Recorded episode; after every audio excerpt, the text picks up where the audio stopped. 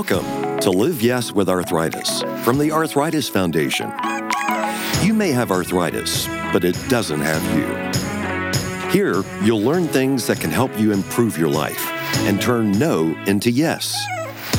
This podcast is part of the Live Yes Arthritis Network, a growing community of people like you who really care about conquering arthritis once and for all. Our hosts are arthritis patients Rebecca and Julie, and they're asking the questions you want answers to. Listen in. Welcome to the Live Yes with Arthritis podcast. I'm Rebecca, an occupational therapist living with rheumatoid arthritis and osteoarthritis. And I'm Julie, a JA patient who's passionate about making sure all patients have a voice. Thanks for joining us today on the podcast. We are talking about a subject that everyone is talking about right now, and that's going back to school during COVID. Whether you have children in elementary, middle, high school, or college, or you are an educator, or you are someone with arthritis who is in school right now at whatever level you're at, there's concerns about going back to school, Julie. I know I am a little bit nervous about sending my son to school. He does have asthma. And then with all of my high risk issues, it's a little concerning. But at the same time, starting middle school and not having that social interaction is a really hard thing for me to think about him starting at home. So, so excited to have our guests today. Yeah, me too. You know, it's different for every family, every community. But I think whether you have children or you're a patient with arthritis as an adult without kids, school issues are important. And we see so much of this in the news. While there is no one size fits all answer, we will talk with Heidi Goldsmith today about finding the solutions that are right for you and your family. Heidi Goldsmith has been serving the needs of children and families in the area of special education for 20 years. Ms. Goldsmith founded Bradley Goldsmith Law and offers substantial expertise in the areas of special education law. She handles a wide variety of special education matters, including civil litigation cases and even criminal justice issues. She's going to help us inform our approach today, and we're really glad to have her. We're so fortunate to have Heidi Goldsmith with us to answer some of our questions about your child's rights as far as reasonable accommodations are as we look at returning to school. Thanks for joining us today, Heidi. Oh, thank you for having me. What is the landscape of returning to school right now for children of all ages across the nation? Could you give us like a high level overview of what that looks like right now and why it's so variable? So, right now, you know, candidly, it's very diverse in terms of what that landscape looks That's like. a nice way to put I, it. yes, it's a good framing. there are certain states, and I will say this is more the minority, that are taking a very hard line. Kids are going to be back in school five days a week approach. Most states are taking more the optional, either cyber and or um, school based. And a lot of states are looking for that hybrid model where they're trying to create social distancing for the kids by breaking the kids and having part cyber and part in school. You know, what will ultimately be the deciding factor? You know, the difficulty again, and I am not a COVID expert, but I mean, you can look at the numbers and they are in, in certain areas increasing substantially and other areas not increasing. So, you know, most school boards actually take the month of July off. A lot of them are not. You're looking for that, you know, kind of what's it going to look like next year. Also, another resource parents should be looking at is their state department of education resources because you know a lot of governors are putting out guidance of what you know should be happening. And if you are involved with the arthritis foundation or any local chapters keeping in contact with those organizations because you know listen i am watching that type of stuff like a hawk. Mm-hmm. You know reaching out to those people who really are on top of it and connecting to them is is the best resource right now There's a lot to dig into here, Heidi. Let's start with reasonable accommodations. How do we consider going back to school and asking for what we as families need if we're living with arthritis and entering this challenging time? We are kind of in unprecedented times. Unfortunately, you know, the IDEA, Section 504, ADA, most of those laws didn't have a pandemic clause, what to do in case of a national crisis. One of the things that is always important to do is to look to history and find similar circumstances Mhm. where we have had to figure out what reasonable accommodations are for kids with arthritis, it is very similar in history to kids with peanut allergies or more that allergy situation. Um, so we can look to that situation to kind of find what reasonable accommodations are. Mm. Can you explain the peanut allergy situation and how that changed the school environment? when peanut allergies really became much more prevalent within the school-based system you know it became much more less about the individual child and the accommodations that that child would have to receive but instead you know environmental changes that unfortunately or fortunately would impact everyone it involved situations which was kids having to come back in the classroom and wash their hands situations where snacks would be limited to non peanut items. Um, and in fact, in certain circumstances involving, again, situations that I was involved with, you know, it was even involving breakfast items or snacks on the bus, because again, those were situations that it could actually, um, with peanuts, if the child ate it that morning a peanut butter toast for breakfast, it would actually catch in the air. So when we're looking at juvenile arthritis, you know, we're looking at more the environmental impact, the virus being around us and, and how we're going to have to accommodate that environment, but also involving other children who are going to have to be involved in that process to ensure the safety. One of the hot topics, obviously, is the mask. Mask has always been a medical situation. It has become much less so now.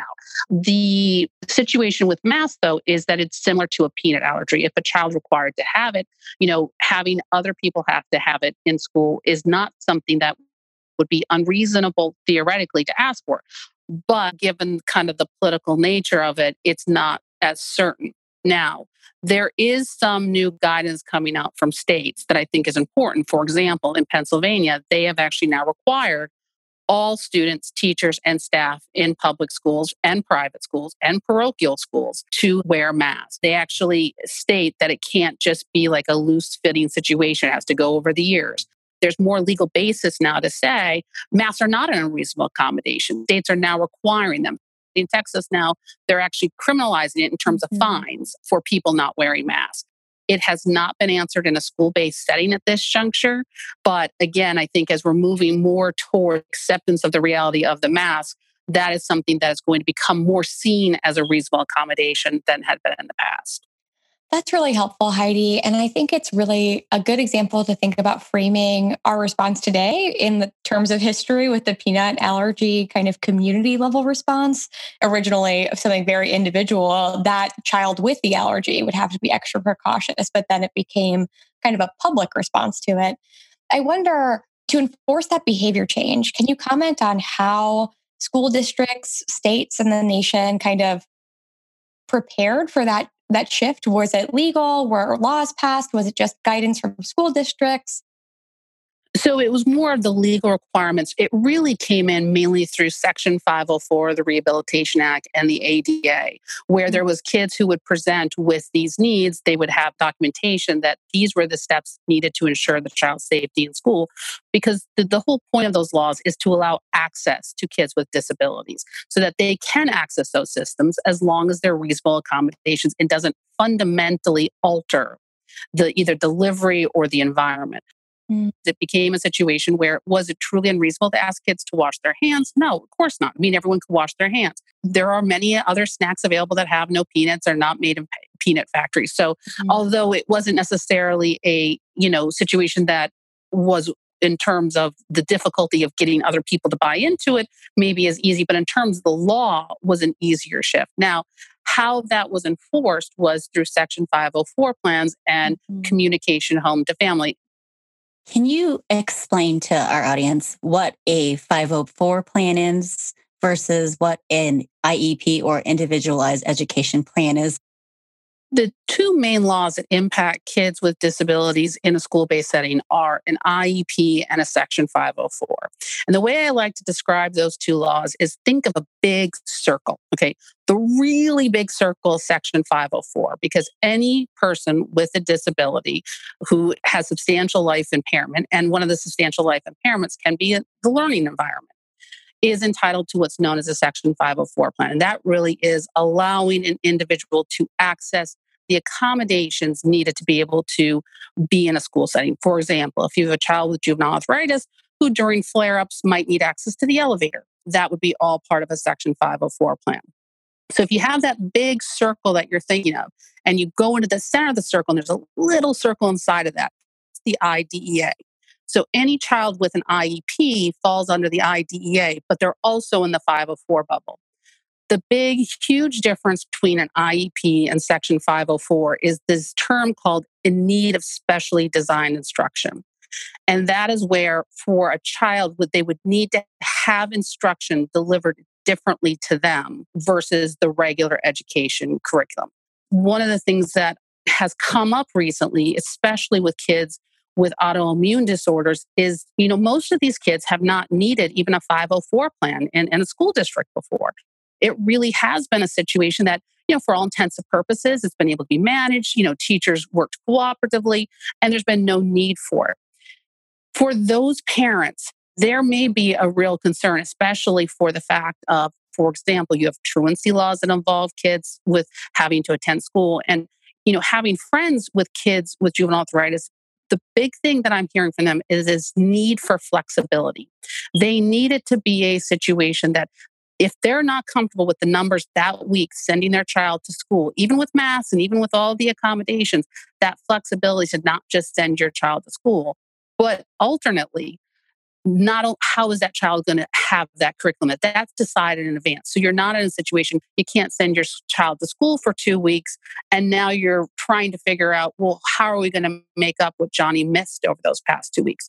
So for kids who may never needed a section 504 plan before it may be very critical especially if you're looking for that type of flexibility with attendance rules you know how the child's going to be receiving instruction to actually be asking your district now for a Section 504 evaluation because now that juvenile arthritis may be impacting how that child can access that learning environment that has never been seen before. You want to get in there early, you want to intervene, and you want to build a structure so that you can be flexible and respond in that emergency way when the time does come. So I really appreciate you sharing how flexible teachers have been in the past, but how this is an extra layer of protection so that you can have the accommodations that your family needs. Explain to everyone, like if you don't have one and you are in that situation, how do they go about getting one started? So you should go to the website of the school district and find it's either called special education, specialized services, where there's a contact for the director of special education or director of pupil services, and send an email and also send an email to the principal of the school where your child would be attending. And if you know their last classroom teacher, that teacher, but also an upcoming teacher, because you want to make sure that there's no question that this email wasn't received by somebody you know, dear Mrs. Johnson, Tommy has juvenile arthritis. You know, we're uncertain about what his needs are going to be in terms of what the school day is going to look like. We are asking for an evaluation under Section 504 uh, accommodation plan. Now, two things that I think is critically important that if parents hear in response to that that are legally inaccurate. One is you must go get a medical doctor's note before we will do the testing. That is not a requirement in the regulations in any capacity you may still have one and want to supply it, you know, and that's fine, but it's actually their duty to do an evaluation. Secondly, if they say to you, uh, oh, you don't, you know, we don't have to do an evaluation, we can just do a Section 504 plan. You could agree to that, but legally they're still supposed to do an evaluation. There's no exception to that evaluation. And the reality is so that everyone's working from an informed state about what the child's needs are, because otherwise, you know, candidly, you may be sitting at a table with people who don't understand truly how juvenile arthritis impacts children. That's really helpful. The Arthritis Foundation has some really good draft letters and FAQs and different things like that to set up an effective medical 504 plan. So if you're just getting started, it's a great place to look. Go to arthritis.org and just search medical 504 and you'll find lots of really good resources there. We want to hear from you about topics you'd like us to cover in future Live Yes with Arthritis podcast. And tell us how we're doing. Go to arthritis.org slash live yes podcast. Just scroll down to the big green block at the bottom of the page and click Get Started to start the survey. That's arthritis.org slash live yes podcast.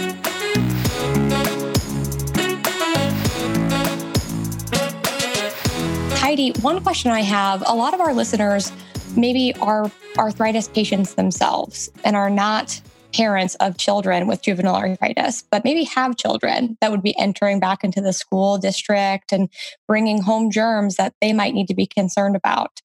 Can you comment on what protections exist or don't exist for parents in that situation? So for adults who have an autoimmune disorder, they are actually covered, uh, you know, under the ADA, especially in their workplace environment. Mm-hmm. 504s are not imputed to children. There are vulnerable adults who are either caring for children or have in contact with the children, and parents may not be comfortable sending their children back to schools. A lot of school districts, you know, across the nation are starting to at least offer, if parents are not comfortable, cyber programming. Now, what's important to note those they can't force that upon you. They can't say, well, if you need that, you have to go there. It's something that they're offering now as an option. But unfortunately, there is no way to impute vulnerability of an adult in the household or a family member onto a child to make the school district accommodate that. Does asthma apply to that? I think about that because I am that situation Julie just described, but my son actually has asthma. Our school district has already decided they are starting in person, but I do worry about him because he has asthma. Does that apply anywhere in a 504?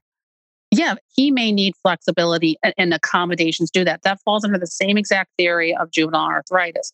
That that's mm-hmm. something you may be asking for a 504 plan because of the situation where they are at much higher risk for COVID related pneumonia. Asthma patients as well should be looking towards those 504s. Now, again, you know, that would allow then if numbers are high for both the child, you know, and the adult to mm-hmm. make that decision. And again, have the flexibility that they're not going to be, you know, truancy proceedings will not be started, that there won't be situations where the work missed is going to now pile up or the child's not going to receive the instruction.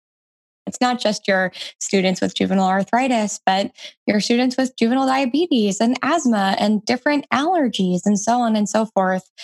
This is about basic safety. This is for all the kids, not just your own. Heidi, can you share a little bit about how people go about putting into their 504 plan or something similar that kind of community level, classroom wide, or school wide accommodation request? Your best way to accomplish that is through your medical doctor to write a letter outlining that for your child's needs, these are the things that for that child to attend school is going to need to happen. You know, everyone's going to need to be masked. There's going to need to be partitions in between the desks. That there's going to need to be social distancing. Teachers are going to probably need to wear shields so that at least kids can, you know, see the the mouths of the teacher, but again, still provide protection. Can you share a little bit about how that process applies to students who are returning to college campuses in the fall? Do 504 and IDEA plans kind of apply to these kids as well? So 504 does, IDEA doesn't. Once you graduate from high school, IDEA goes away. Yeah, that was something. So I have juvenile arthritis. And whenever I pursued university, I really was keen on not letting people know that I had arthritis. I didn't want that to be part of my college identity. I was too cool for that. But then my flared really bad my freshman year when it was awful and I was missing classes and I wasn't able to get out of bed. I wasn't completing assignments. Um, and I had to communicate with all of my professors all of a sudden why I wasn't there and what was going on. And I was really lucky that I still had my medical 504 paperwork. And from that point on, I really transitioned into a more kind of vocal advocate for myself I wasn't able to hold a pencil for a prolonged length of time if my hand is flaring. So I would have an accommodation where I could write essays in school on a keyboard instead. If you have some of those pieces of your medical 504 and you're transitioning into college and you want some of those coronavirus level responses or accommodations, how can you modify your 504 in that situation colleges have gotten tremendously better uh, at working with 504 plans and kids with disabilities most colleges and universities now have an office for student disabilities um, that I strongly encourage kids to walk into, you know, right during the first part of school. Mm-hmm. They're really good at communicating with professors, giving you the guidance that you need to get that in place before the bad thing happens but it's a situation where you know there has been a real shift in you know that self advocacy that kids have and that, you know, ownership without it being a negative situation. It becomes more of a badge of honor and courage. Right. talk to your office of disabilities on campus. Um, the earlier you can build that relationship, the better. It's definitely out there. Is worth having that extra support. Heidi, if you can answer and provide some strategies to our listeners that, of how to ensure their child receives the best possible accommodations under these educational rights plans, whichever route they are. So, the first thing that I'm encouraging all parents to do attend school board meetings because you will learn so much at a school board meeting of what the plans are in place, what the discussions are by that. If you cannot attend a school board meeting, the great news is that they're always required legally to post that information so you can go and read the minutes if you need to. You can contact board members. You can send emails to them about your concerns. You can contact superintendents. Start planning now. I cannot emphasize enough. We are dealing with a situation that we're ever evolving in terms of what the school year is going to look like. And the longer you wait, the worse it's going to be. Start now, ask for the meetings now. If you get pushback, it's because they can't get all the team members there. I would suggest at this juncture, waive team member participation. You can always have those members participate at a later date, but get to a meeting now to get that process started. I love that advice, Heidi, especially engaging with your school board. I think that there's so much opportunity to have representation on your school board. If your school board's having an election, this is a great time to start thinking about what people are standing for, what their platforms are, and really exercising that. One of the communities I'm most concerned about as we return to school are our educators, our teachers who will be exposed to large numbers of kids. What protections do they have in place to keep them healthy and well? Um, and what can we do to support them uh, as we transition back to school? One of the things that I will say that a lot of the resources that offer a lot of protections are teacher unions. I mean, there is a lot of collective bargaining that goes on. They're working through their teacher unions. If you have educators that you really want to support, reach out to them because there may be activities, for example, even in my public school system, where there is a group of people who are educators, but as well as people who support them that are trying to get together, you know, community grassroots to try to help support those teachers and, and returning to school. If they need reasonable accommodations due to arthritis or other autoimmune disorders that make it that it's unsafe for them to return, the district has to accommodate, you know, the teachers as well in terms of that. The good news is, is that again, most districts, and this has forced our whole society to, to move towards being okay with virtual settings. There's actually a need for teachers who would be more comfortable still teaching virtually. Hmm. If anyone has not seen our coronavirus and arthritis webinars, in the second webinar, we did have um, somebody speaking on employee rights. So you can find that on our website. We also have some information on what your rights are and links to more information for that. So go to our website at arthritis.org for that information. So we know that the school must provide accommodations to the least restrictive environment possible, and it can't be based on budgetary restrictions, right? So what are some other things that parents should know about their rights for their child in receiving an education in this kind of environment? They know they have a right to the least restrictive environment, but what does that really mean? And what that means is you have a right to attend uh, a school based setting with non disabled peers to the maximum extent possible. Generally, that's seen as public school setting.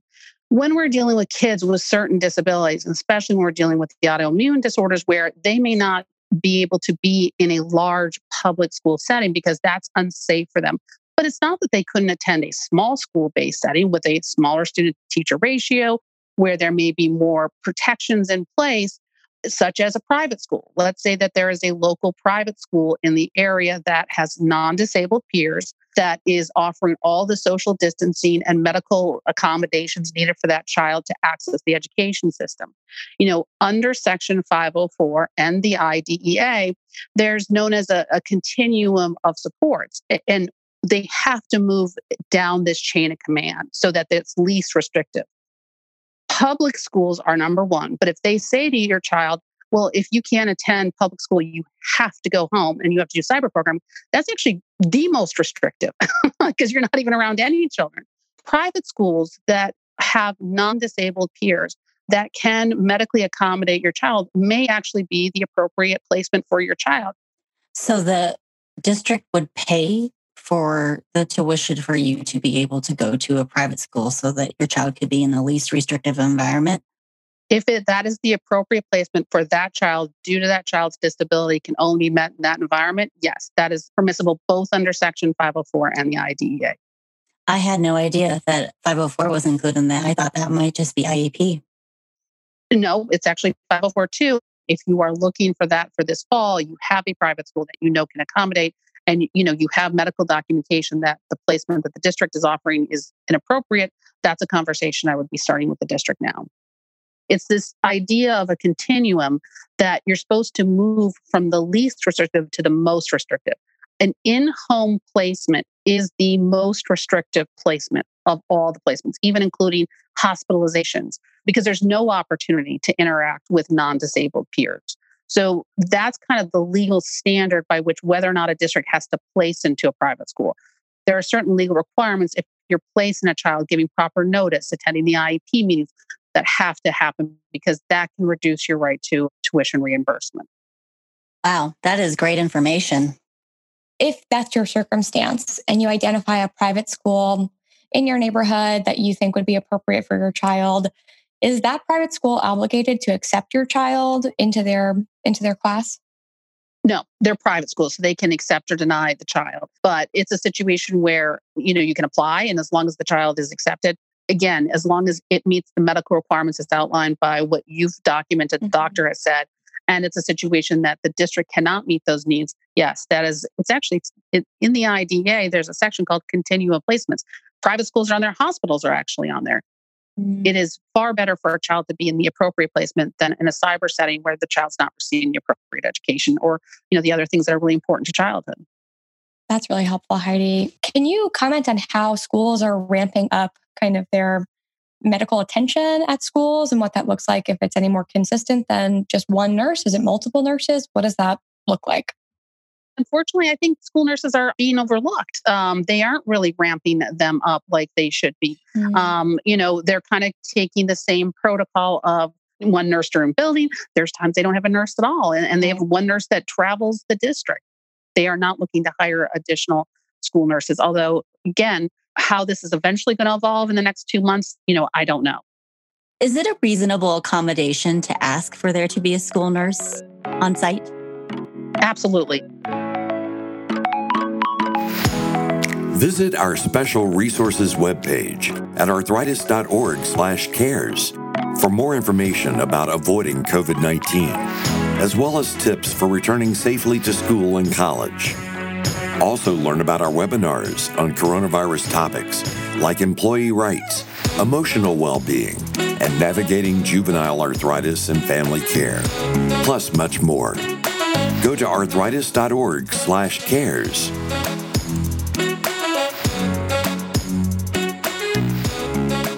if you could provide recommendations about how we can support our school systems and our children in our community as we move toward re entering school.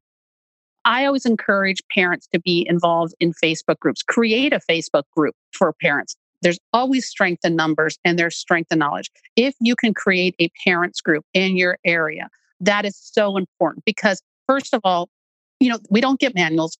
Creating a Facebook group, a Zoom meeting group, whatever you can do to get that information on a, a, a parent group situation. There's also parent groups of specific disabilities. That's really good because, again, if you're dealing with juvenile arthritis, you know, you sometimes don't even know you can ask for that. I hear that all the time from parents. I didn't even know I could ask for that. You can always ask for it. Yeah, it's it's so true. I mean, I see this really as an important opportunity for our juvenile arthritis community and arthritis community as a whole to really raise awareness. If anything, since the beginning of COVID, we've really been able to shine a light on how our community is high risk and educate others that, you know, these are very scary times, but a lot of us go through this every day of the year when it comes to any kind of you know flu or or something that's highly contagious out there it, it's mm-hmm. really a community effort to look out for each other if somebody is going through this process to get accommodations for their child and they are not granted the requested accommodations to ensure a safe learning environment, what other actions can they take? There's actually a lot of avenues. Every state is required to have a uh, parent information center that actually will provide some parent advisors for you for free. There's also uh, education law centers in, in, again, every state. So reach out. If you run into that impasse, the first thing to do is I would suggest, again, get more information. Reach out to one of these groups. You can talk to a live person who knows what the rights are and say, listen, here's what I'm having. And they will give you the guidance probably the specific as to what's best for you to how to pursue it forward. Now, a lot of times that's mediation, which is a situation where you can be before a mediator. Sometimes they're actually judges. Sometimes they're appointed by the state, but there are situations where it would be you, the district, and the mediator to sit down and have that discussion. Getting the mediation or pursuing it up the food chain actually creates a situation where you can get other people involved that may have more knowledge who may say, here's what we can do to try to get those accommodations for your child. There's also the due process proceeding, and you know that that's under the IDEA. In some states, that also covers 504. In other states, they have a different policy. If you have a 504 plan, the law requires each district to create a procedural safeguards and procedural situation. Well, thank you for clarifying that. We do have great information for getting mm-hmm. rights um, in the school environment on our website. You'll be able to access it through our show notes that helps parents provide that language you should be using mm-hmm. when you mm-hmm. are asking for these accommodations. So just look for that in our show notes. Know that you've got support like the Arthritis Foundation behind you, helping to guide you through that. I just really want to encourage everybody call your board officials, call your elected officials, call your members of Congress. Everybody has a role that they play in making sure that we return to a safe community environment in this kind of post during COVID era. And you have a role that you can play, even if it feels like you really feel quite powerless right now. Yeah. Thank you so much, Heidi, for all this information. What are your big three takeaways that you want our listeners to know about knowing their rights when it comes to navigating going back to school or college in the fall? So, the first takeaway is start now. There's no question in my mind, you need to start now. The second one is even if things had been working great in the past, we're in a whole new landscape. So, you need to be revisiting the Section 504 plans, the IEPs, as well as if your child doesn't have one, if you can foresee situations where there may need to be accommodations that you had never needed before, get that process started now. And the last is connect with your community and the other parents in your community and also reach out to your school board members because they're the ones who are ultimately making a decision. So we all need to get more involved now. We are in unprecedented times. Get involved now with those processes. Thank you. Those are great tips for everybody. We really appreciate your knowledge and your expertise. And I learned a lot today. So thank you.